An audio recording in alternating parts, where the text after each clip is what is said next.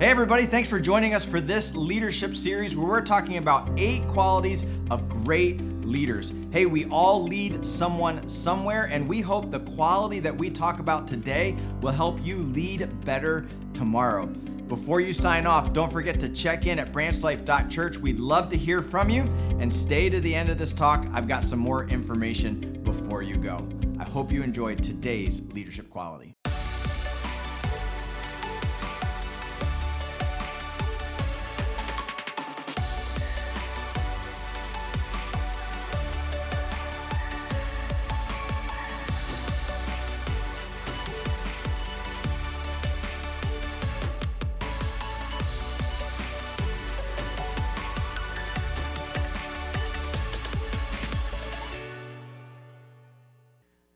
Right. Well, good morning, everybody. Welcome to worship today. My name is Josh. I'm one of the pastors here. And if this is your first time with us, I just want to say welcome to you. We're so glad that you could join us today as we gather together to know and follow Jesus better. Here at Branch Life Church, we believe we are better together. And we're asking God to call people together as His church to pursue Him well and to love our neighbors as ourselves man, it's a, it's a great Sunday to be with us because it's dry in here, right? And it's, it's wet out there. You guys made it on a rainy Sunday, and I'm so glad that you guys did come today. Uh, if you have not yet done that check in, please check in. Even if you're here every week, we want you to check in. If you're with us online, you can go to the website, follow the link that's online. And every week you're here, check in. Even if it's just putting your name in, that's fine. But everybody check in every week. That would help us tremendously if you did that through the QR code. And if you need the, the form itself, go ahead and write that down and stick it in the offering plate.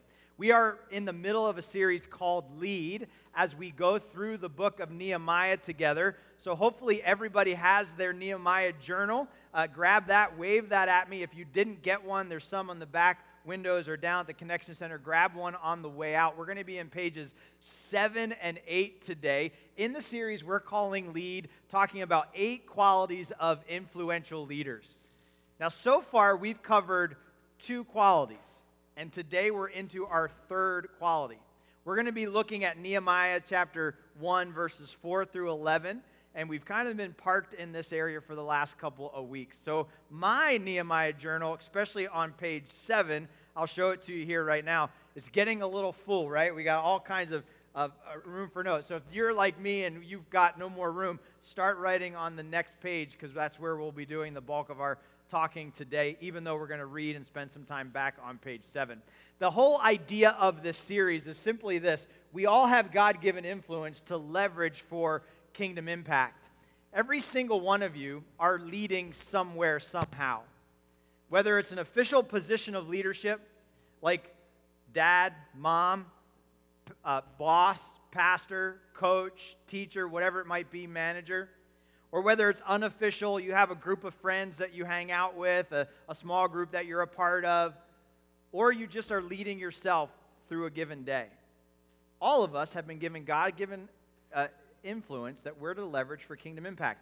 What am I supposed to do? How am I supposed to lead well?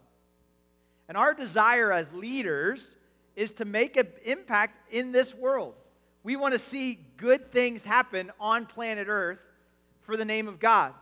And so today I want you to think about this quote. And if you want to write this down, this kind of sums up this morning. If you truly want to make a difference on earth, you need power from heaven. If you truly want to make a difference on earth, you need power in heaven. Now, in the book of Nehemiah, what we're reading through today, remember our character, Nehemiah, a simple servant to the king, saw his hometown, Jerusalem, that the walls, which are necessary for survival, had been destroyed. He was troubled by this and he cared passionately. That's our first mark of an influential leader. They see what others do not, and their heart breaks when others don't care. He saw the need and he cared about it. And the walls being torn down caused him to do what all of us should do when life gets heavy, cause him to fall to his knees. The second quality of an influential leader is they pray, hence the shirt, right? Last week, Pastor Alex talked to us about the idea of prayer, and we should just pray, period. I am not wearing the same shirt that Alex had on last week. This, this is not his shirt. He bought me this as a present, knowing that today we'd be talking to you about the third quality of an influential leader. If, if you see a need and you care and you pray about it, then what are you supposed to do? Influential leader number three, pray again. Influential leaders pray again. Why? If you truly want to make a difference here on earth, you need the power from heaven. We want to unpack that together today. So if you have your Bibles, go with me to Nehemiah chapter 1 or in your journals, page 7. We're going to start reading back in verse 4 and we're going to read all the way through 11. This is our text for this morning. Remember the context, right? Nehemiah, we've introduced to this character. He's in exile in Persia, he's a cupbearer to the king. He's talking, he hears about his need back home in Jerusalem where the walls had been torn down, which is a big problem in Bible times. His, his nation was in danger. Verse 4 As soon as I, Nehemiah, heard these words, I sat down and wept and mourned for days. And I continued fasting and praying before the God of heaven. And I said, This is his prayer. O Lord God of heaven, great and awesome God who keeps covenant and steadfast love with those who love him and keep his commandments, let your ear be attentive and your eyes be open to hear the prayer of your servant, that I now pray before you day and night for the people of Israel, your servants, confessing the sins of my people Israel, who have sinned against you. Even I and my father and my father's house have sinned. We have acted very corruptly against you and we have not kept your commandments, your statutes, and the rules that you commanded your servant Moses. Remember the words of your commandment to your servant Moses, saying that if you're unfaithful, I will scatter you among the people. That's his first prayer. That's the prayer that we covered last week. That's a prayer of confession. That's a prayer of humility. That's a prayer of God, you are so great, and I am so not great, right? And I confess myself, I'm nobody. Lord, thank you for loving me, saving me, caring about me. And now he goes into his second prayer. In verse 9, he says, But. But if you return to, my, to, to me and you keep my commandments and you do them, though you are outcast to the uttermost parts of heaven, from there I will gather you and bring you back to a place I have chosen to make my name dwell there. That was a promise to Israel. They are your servants and your people, who you have redeemed by your great power and by your strong hand. Verse 11 O Lord, let your ear be attentive to the prayer of your servant, to the prayer of your servants who delight and fear your name, and give success to your servant today, and grant him mercy in the sight of this man. This is a powerful prayer. We're going to unpack that today. Now I was a cupbearer to the king. You see, Nehemiah prayed and he prayed again. The question we're asking yourself this morning is how is your prayer life? How is your prayer life? You may be like me, where you go through certain seasons of your life where these words describe your prayer life. The number one word used by people to describe their prayer life in America today is irregular. That's the one that most people use. The number two word is aimless. Now, what does that mean? Irregular. I want to pray. I desire to pray. I, I, I, wish I would pray, but I go through whole seasons where I don't pray. I miss it for days or weeks or months on end. And then I'll pray once and I'll want to do maybe twice and I'll start doing a prayer commitment or a prayer journal and, and it just falls out. Irregular. Aimless is when I get to pray and I bow my head and I close my eyes. I don't know what to say. I don't, I don't have anything to give to God. I don't know what to talk about. Aimless prayers. Dull prayers and boring prayers are the prayers that you fall asleep to, right? You, have you ever met someone that's like, I pray right when I'm going to bed, and I have my head on the pillow, and I'm wondering why my prayer life is struggling? Because I'm so asleep so fast. And someone may not know they have a dull prayer life until you hear them pray out loud, and then you're asleep right next to them, right? Like it's just dull prayers. Like there's there's not a lot in there. And if you start praying through a list of like sick people, that that's not that exciting. And then predictable.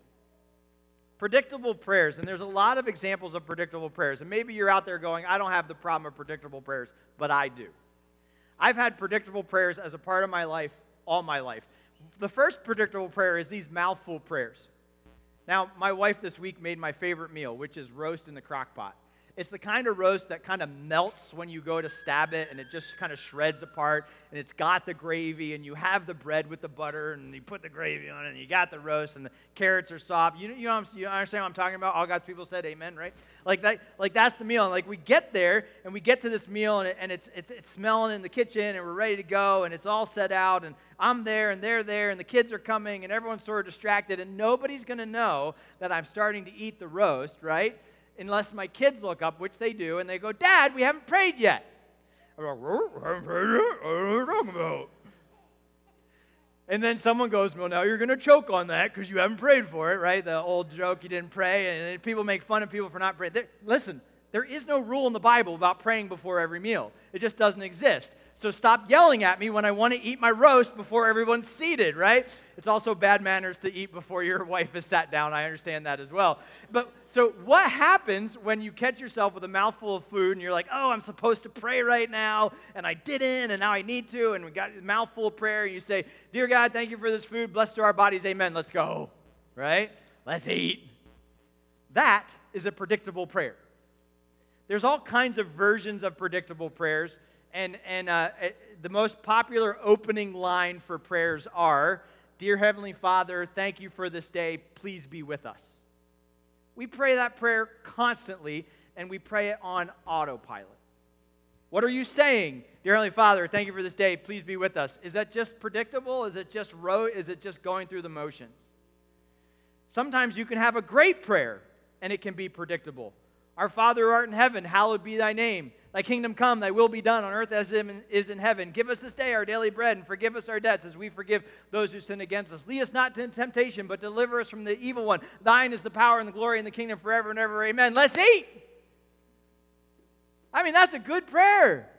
But did you actually pray it or did you just repeat it?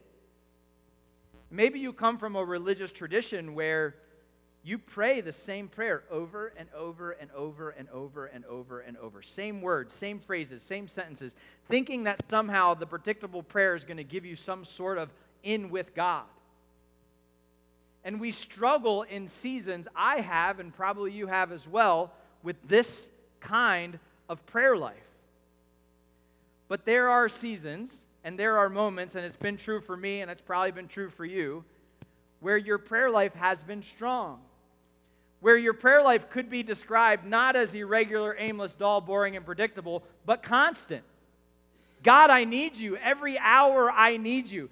Intentional. I know exactly what I want to talk to God about. I've got a plan. I have to talk to God. I have to ask God and get His counsel and, and go to Him. I have to pray His, his prayer, Lord's Prayer. I have to pray Scripture. I have to give God my burdens and concerns. Maybe there's been moments where your prayers have been powerful and you've seen God move powerfully. There's been boldness that you've had before the God of the universe, the God who knows all things, can do all things, sees all things, is all powerful, is all present. When I'm talking to that guy, stuff gets done. And these are bold prayers that we bring before God, not boring prayers. Maybe in these seasons, you would even describe your prayers as dangerous dangerous prayers that you ask God. And we want to talk about what it means to pray dangerous prayers this morning. Our hope is that every person connected to Branch Life would have a healthy and powerful prayer life where you would be constantly bringing dangerous, bold prayers before God, where you couldn't help but not pray, where God would be a regular part, prayer would be a regular part of your rhythms. Why? Because influential leaders pray and they pray again. And if we were a praying church, man, there's no stopping what God would do. If we're a praying family, if we're a praying school, if we're a praying business, if we're a praying neighborhood, there's no stopping what God will do. So, one of the most powerful things you can do if you want to get stuff done, if you want to see transformation in your kids' lives, if you want to see your business on fire for God, if you want to see your community transformed and the world changed, is pray and pray again. Have a healthy prayer life. So the question is simply this How can I have a powerful prayer life? How can I do it? I'm in. Let's go. I want to have a powerful prayer life. Nehemiah chapter 1 gives us some ideas about how to have a powerful prayer life. And let me show them to you. First, you need to plan to pray persistently. You need to pa- plan to pray persist. That's a lot of P's, right? Like I'm spitting in the microphone. You need to p- plan to play persistently. Nehemiah chapter 1, verse 4. Let me just remind you of this verse. As soon as I heard these words, I sat down and wept and mourned for how long? Say it. Days. And continued fasting and praying. For how long? Days. There was a persistent prayer that was in the story of Nehemiah. And Nehemiah is going to spend the rest of the book doing incredible things for God. Why? It started with days of prayer and fasting that he continued in. Plan on persistent prayer. I want you to think about Daniel. If you know about Daniel from the Bible, Daniel was the slave who was captured, right, by Babylon, and he was just a teenager, just a, just a kid. And what can a kid do as a slave in another country? Well, Daniel rose from the position of a slave to one of the top rulers of the entire empire. He worked right along with the king. Well, how did that happen? What was the secret to Daniel's leadership? What was the secret to his success? What caused him to become an influential leader? Do you know what Daniel did every day, three times a day? In the morning, in the afternoon, and the evening. He did it at the same time, he did it at the same spot. He prayed. Daily prayed he three times. And God caused Daniel to become one of the most powerful leaders that ever lived. Why? Because he prayed persistent prayers. Over and over again, when you connect your, your prayer life to God, God then brings the power of heaven to you on earth.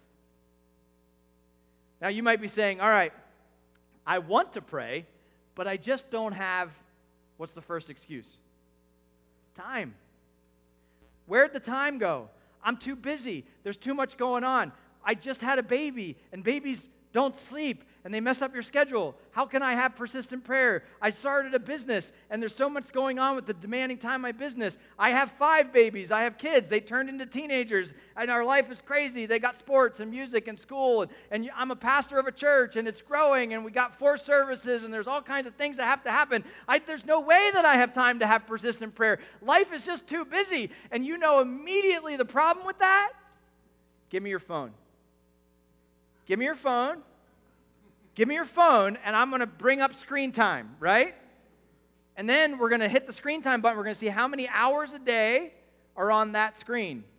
And then, if we somehow could, technology wise, bring in the television screen and the computer screen, right? And the video game screen and, and the football watching screen and the, and the hanging out and golfing screen, and right? Like all the stuff that we put our time into, and you really realize real quickly, you probably have more time than you think you have. And if you are believing that the reason you don't have a healthy prayer life is because you don't have time, you are believing a lie. You are being told something that is, that is tricking your mind. The reason you are not praying is not because you're too busy. And I, I, I, need you to believe that right now. The reason you are not praying is not because you're too busy. The reason you are not praying is because you're too proud. The number one reason we don't pray is not time, it's pride. I want you to look at this on the screen and think about it together. It's not because you're busy, it's because you're proud. The reason pride is such a problem is because I don't pray when I don't think I need to. If I really thought that I needed God, if I really thought that I needed God's power and heaven's power, if I really thought that I couldn't get through today without His help, without His hand, without His mercy, without His wisdom, without His strength, then I would insist on prayer. And I'll tell you the difference in my life between the seasons where my prayers were inconsistent and aimless to where my, prayers were bold and powerful is when life was so heavy, life was so hard, the project was so massive that I could literally couldn't stand on my own, but I had to fall to my knees. And the moment you fall to your knees, you realize, I can't do this. I don't have the power. I don't have the wisdom. I don't have the strength. And when we humble ourselves and we recognize that I must have God's power, then and only then does prayer become persistent in our lives. That's when we say, I need God every hour I need you. I've got a new baby. I'm awake at two in the morning. That's my new prayer time, right? I've got five kids. We got to drive to soccer practice. That's my new prayer time. I've got to talk to God today about all of these things because I can't do it without Him. Persistent prayer then becomes the, our greatest assault on pride. If you pray persistently, like Daniel did, you are reminding yourself over and over and over again, each and every day, that God is God and you are not. That God has the power and you do not. That God has the answers that you do not have. And persistent prayer is our greatest assault on pride. So, what would cause us to have a powerful prayer life? Plan on persistent prayer. Get out of the way and let God do what only God can do. The second, th- the second thing we need to have a powerful prayer life, also in verse 4, is we need to plan to pray sacrificially. We need to plan to pray sacrificially. That's why the idea of prayer and fasting is introduced. For days I mourned and I continued fasting and praying before the God of heaven. Why, why is fasting such a big deal? Well, while prayer acts, while prayer attacks the pride of life, fasting attacks the lust of the flesh. While prayer attacks the pride of life, fasting attacks the, the lust of the flesh. Traditionally, in Scripture, fasting is giving up food so that you can focus on prayer, focus on God. You can fast for a meal, you can fast for a day, you can fast for days or even weeks. Jesus himself fasted for 40 days and 40 nights. Now, fasting does not give you an up on your prayers. In other words, God's not going, I would have said yes, but you didn't fast. It's not, it's not how it works. Fasting is designed for our benefit. Fasting is designed for, for our faith, for our humility, and so that we can come to God intentionally, more persistently, and more passionately and more bold because we have sacrificed something that we want to feed ourselves, to satisfy ourselves. We've set it aside so that we can find our satisfaction not in that food, but in God. And when I fast, I am saying, God, I'm willing to give up myself so that I can have more of you. And I can come to that table and I can see that giant roast that's been, it's just so tender and falling apart, and the gravy and the bread, and I, can, I want it, like I need it, but I can say, I will give it to God. I'm going to let it go and I'm going to spend the time I would have spent prepping and preparing that meal connecting to my Lord and Savior. You can fast social media. You can fast technology. You can fast an Eagles season.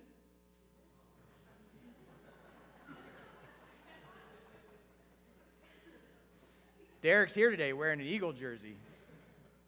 You can fast an Eagle month. Amen. Feel free to help me out here. You can fast the first quarter. Okay. It's the first quarter. I mean, what's really going to happen in the first quarter? Unless you're Aaron Rodgers and the first quarter really matters. you can give up the thing that you lust after, the lust of the flesh, and commit that time to God. Listen to me. That's powerful prayer. That's powerful prayer. That will transform your prayer life. And when Jesus did his 40 days and 40 nights of prayer, and we see it several times in Scripture, Jesus was at his weakest, right? Physically, he didn't have food for 40 days. And that's when Satan said, I'm going to come in and you're physically at your weakness. I'm going to tempt you three times. I'm going to tempt you with the pride of life. I'm going to tempt you with the lust of the flesh. But Jesus was not at his weakness, weakest at the end of that 40 days. He was at his strongest.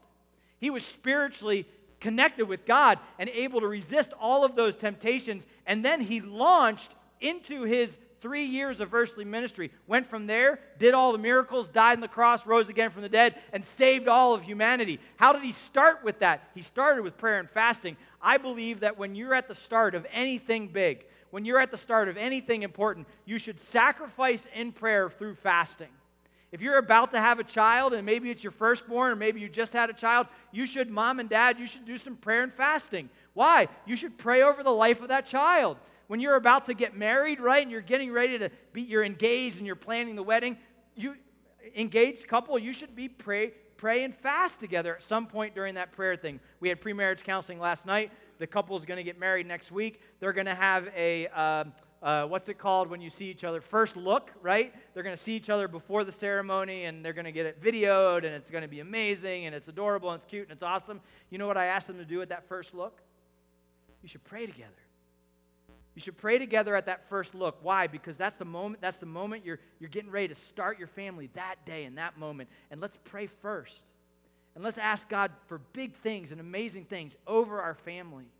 Teenager, if you're starting a new school year, it would be a good idea to do some prayer and fasting. Skip a meal or two or an Eagles game. Amen? We're not there yet. All right. Skip, skip the Eagles game, right? And and and give God that school year. Give God that that sports season, right? Whatever it is that we're starting, a business, a church, let's start with prayer and fasting. We launched Branch Life Church in 2019. It took us a year of preparation, 2018. There were a lot of days of prayer and fasting as we led up to the launch in 2019. Why? Because we need God. If we want to do anything on earth, we need the power of heaven. And the last thing that we learn from Nehemiah, and this is, this is what we're going to look at in the verses 5 through 11, is that we should pray dangerous prayers. We should pray dangerous prayers. Look at this, look at this challenge. Influential leaders go boldly before God to ask dangerous, life changing, world transforming, God glorifying prayers. If I'm in the presence of the Almighty God of the universe, I'm going to ask Him for big God things. I want God to do what only God can do. I want God to go where only God can go. And I am just thankful and blessed to be a part of the ride that God is on. Like, God, you're awesome. Can you take care of cancer? God, can you take care of my neighbor who's rejected you for 20 years? God, can you transform my finances? Lord, can you help save Pennsylvania? Can you can you bring God to, to, the, to the continent of Africa? Lord, can you stop wars? Lord, can you do what only you can do so only you could get the credit? So many times we go before God and we say, Lord, please don't let it rain on my parade.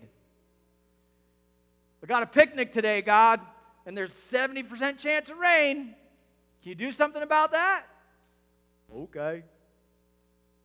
God, I, I, I got a cold, and I, I, I really don't want to have a cold, so you help me not have a cold. Aunt so and so is not feeling well, and my dog's been acting funny. Lord, can you take care of those things? That's what you're going to ask God. Now, listen, I got no qualms with asking God little things. I got no qualms asking God to help with the dog and Aunt Susie but don't forget to ask the bold prayers. Don't forget to go after the big things, the powerful things, the life changing things, the transforming things, the dangerous things. In Hebrews chapter 14, verse 16, it says, Let us therefore, the therefore is there because of how great God is. Let us therefore come boldly into the throne of grace with confidence, asking God to use and do what only He can do. So, what are some dangerous prayers? Well, in the book of Nehemiah, we see last week that good leaders pray. So, Nehemiah 1 5 through 8, Nehemiah is praying a prayer of confession. And the dangerous prayer that he is praying in that first part of Nehemiah is he's praying, Search me. He's asking God to search him so that he can confess his sins, the sins of his family, and the sins of his nation. He's saying, God, search me, search us. Now, now you're talking about a dangerous prayer. Have you ever asked God to search you? To look into the very depths of your heart, to inspect your motives, to understand your finances, to, to watch how you parent, to think about your attitude and your thoughts and where you go online, how you spend your downtime, what you do with your taxes? Do you want God to actually look at every part of who you are and what you are? If you actually want God to search you and show you who you are, you better be prepared, like Isaiah, to get broken.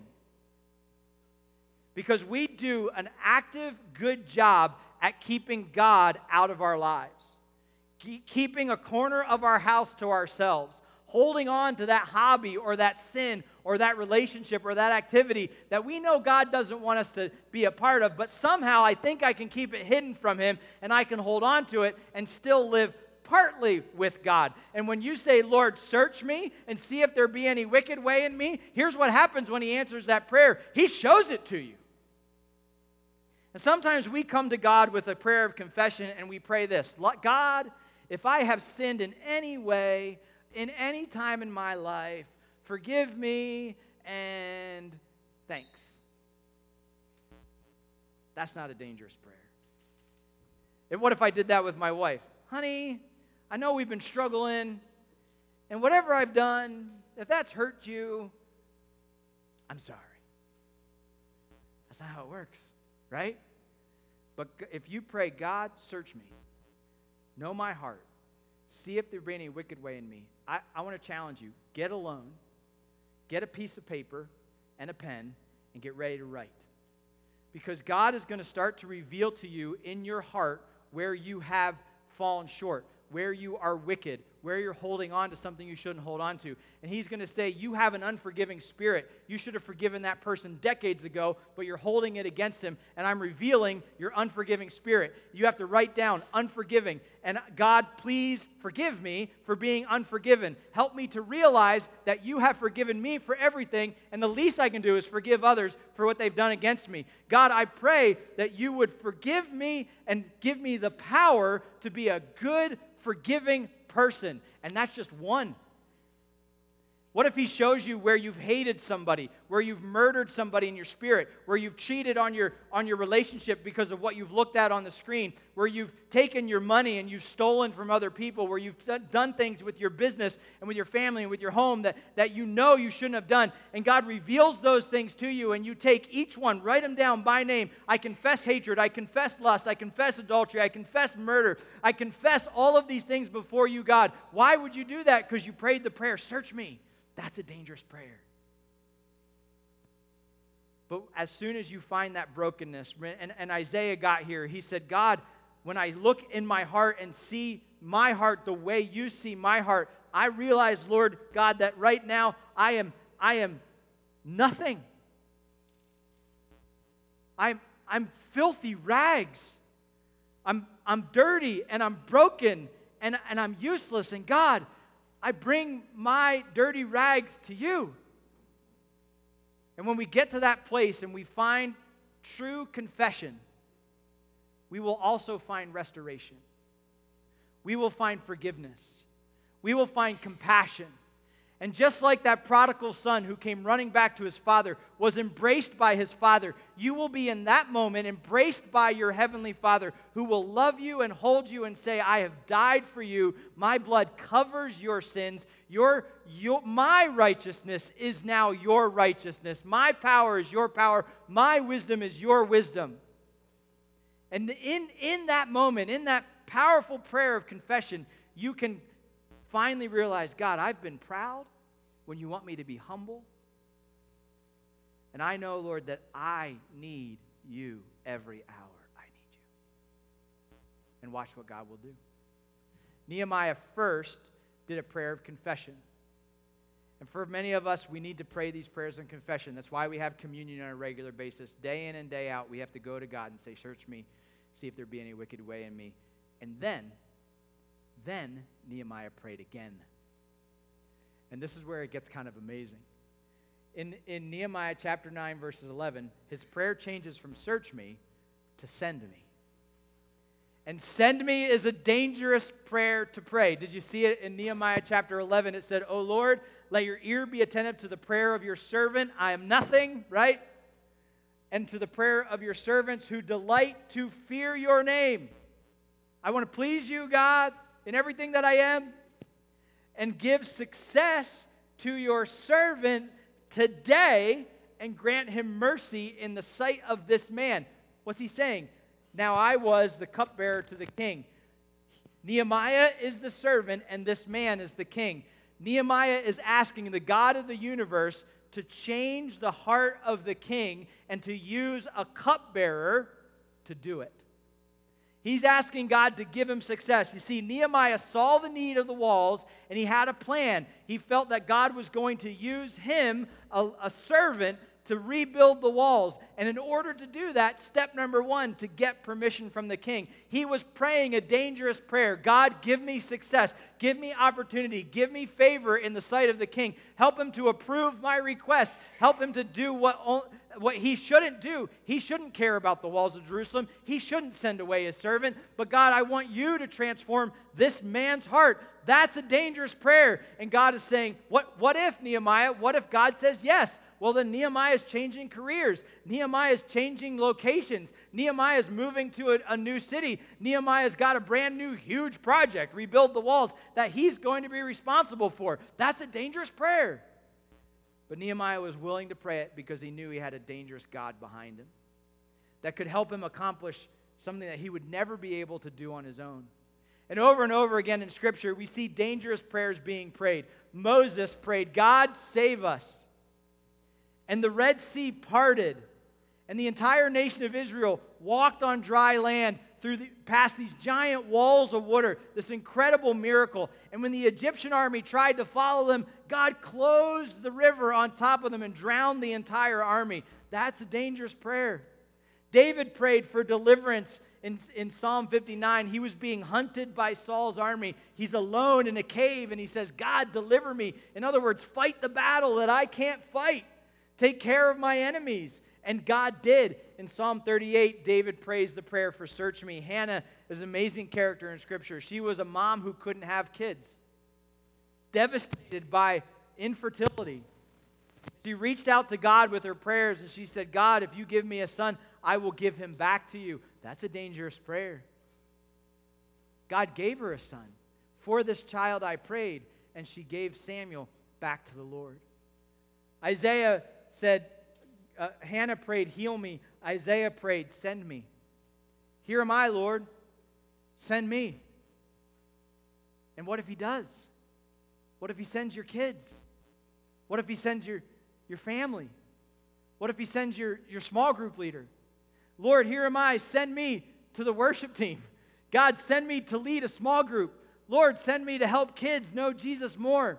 Send me to my neighborhood. God, send me to the Northeast. Lord, send me anywhere. Send me to Africa. Send me to Canada. Send me to the Dallas Cowboys. We're really hung up on this football thing today, right? Like, you understand the struggle is real. That's a dangerous prayer. What if he does? What if he does? And Jesus prayed one of the most dangerous prayers we can all pray is God, not my will, but yours.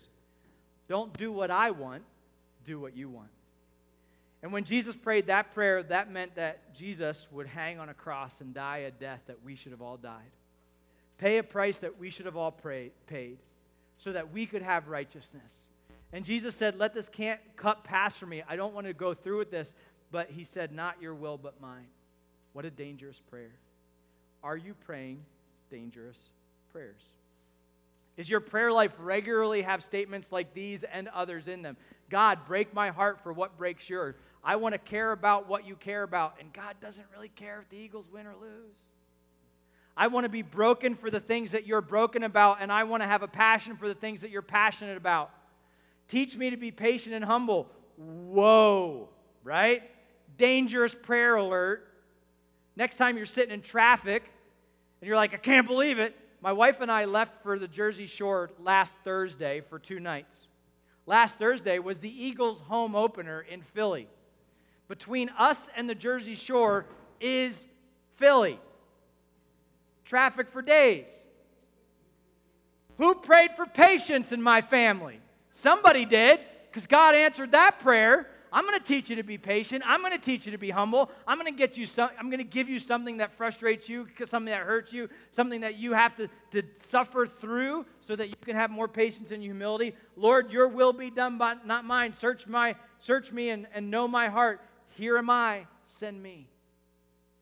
If you could pray only one prayer before God and you knew God would answer it, if, if you would pray something so big that it was only God could address it, what would you pray?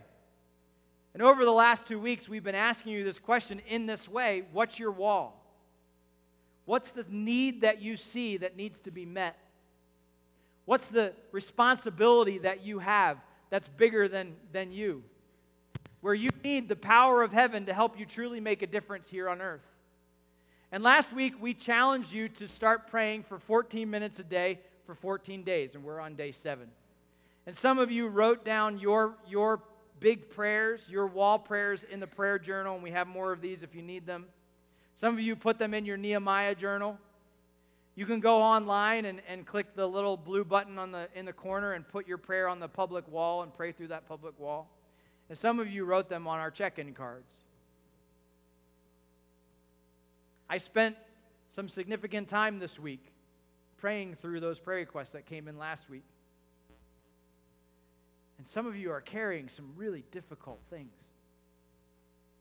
Some of you are going through some very hard times. Parents who simply want their kids to know and follow Jesus with everything that's in them. How do I do that? Single parents, parents of adult kids, business owners that are struggling making financial decisions that, that impact people's lives teachers that just want to see their students grow and have a, a, place to be safe and to, and to succeed and know true joy and peace and love. And my heart breaks for some of what is being faced in our church right now. What do I do about that? Well, you pray. And you pray again. And see what God will do.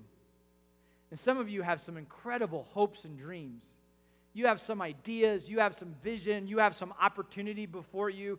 You're asking for wisdom. We have some teenagers that are, are asking God to help them. Their wall is what they, what they should do with their career, where should they go to college. We, we have uh, new babies being born, right? And people want to see them be healthy and strong. We have young marriages that are getting ready to start. All kinds of different things are happening out there. And you guys are saying, God, that's my wall. I want you to make, I want to make a difference in the education system. I want to make a difference in the business community. I want to make a difference in our world. At Branch Life Church, we're praying a big prayer. We want to plant 15 churches in 15 years. That's crazy. I know. That's God crazy.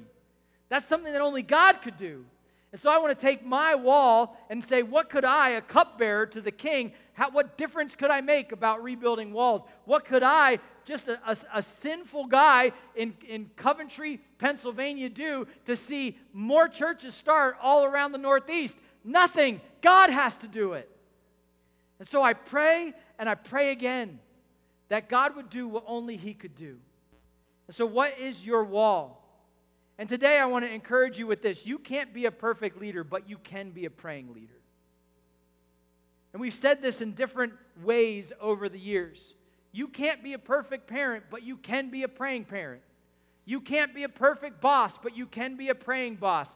You can't be a perfect teacher, but you can be a praying teacher. You can't be a perfect coach, but you can be a praying coach. You can't be a perfect team leader, but you can be a praying team leader. And that is the essential quality of any influential leader is that they pray and they pray again. So dad, pray over your family. Husband, pray over your wife. Wife, pray over your business. Coach, pray over your team. Church, pray over our world. Pray over our small groups. Pray over our, our outreach. Pray over our, uh, for a deeper connection to Christ. But let's pray and pray again. And what if what if we spent 14 minutes a day for the next 14 days pray, praying dangerous prayers? Wow. My teacher, my teacher, my son's teacher, Will, in fourth grade, can you believe the gall of this guy? He assigns him 30 minutes of reading a day. Every day, my son forgets this. It is a standing assignment, right? You have to read for 30 minutes a day. From 3:30 when you get home till 9 o'clock when you go to bed, at some point, you've got to carve out 30 minutes and you've got to pray. But there's so many other things that need to happen in that 30 minutes. And every time we try to remind him, he goes, oh, I can't believe I did it. Can I please skip it? Can I do that? Do 15 now? 50? Can you do it for me? I cannot do it for you. And why would the teacher assign him 30 minutes of reading a day? Well, reading matters, right? You need to learn to read. We're going to learn to read because we use reading in every area of our life. And if you can read for 30 minutes a day in fourth grade, it's going to transform your life. What if we prayed for 15 minutes a day? What if we prayed dangerous, bold prayers? Search me and send me. What if we asked God to do what only God could do? And what if we all did it every day? Oh my word, the sky's the limit. It would transform your family. It would transform your neighborhood. It would transform our church. Why? Because we'd be tap, tapping into the power of heaven to make a difference here on earth. And so we have seven days left in this challenge. Seven days where we're asking you to pray for 14 minutes. If you prayed five minutes before breakfast, five minutes before lunch, five minutes before dinner, you're done. It's easy. It is. It's easy. You just have to plan to pray persistently. And what if we prayed to the incredible God of heaven? Now to him who is able to do far more abundantly than we can think or imagine, according to the power that works within us. To him be the glory in the church and in Christ Jesus throughout all generations, forever and ever. Amen. Amen. God and Heavenly Father, we come before you today as a church and as a Friends of Branch Life Church to, to God say, We're sorry. We're sorry for our pride and we confess our pride. And God, in this moment, we admit that we need you every moment of the day, that we can't survive, we can't thrive, and we can't lead without you. And so, God, will you lead us and send us to make a difference in this world for your great name? Would you use us to do things that we can't even think or ask? And God, would you, would you help us to have an impact for the name of Jesus and for his great glory?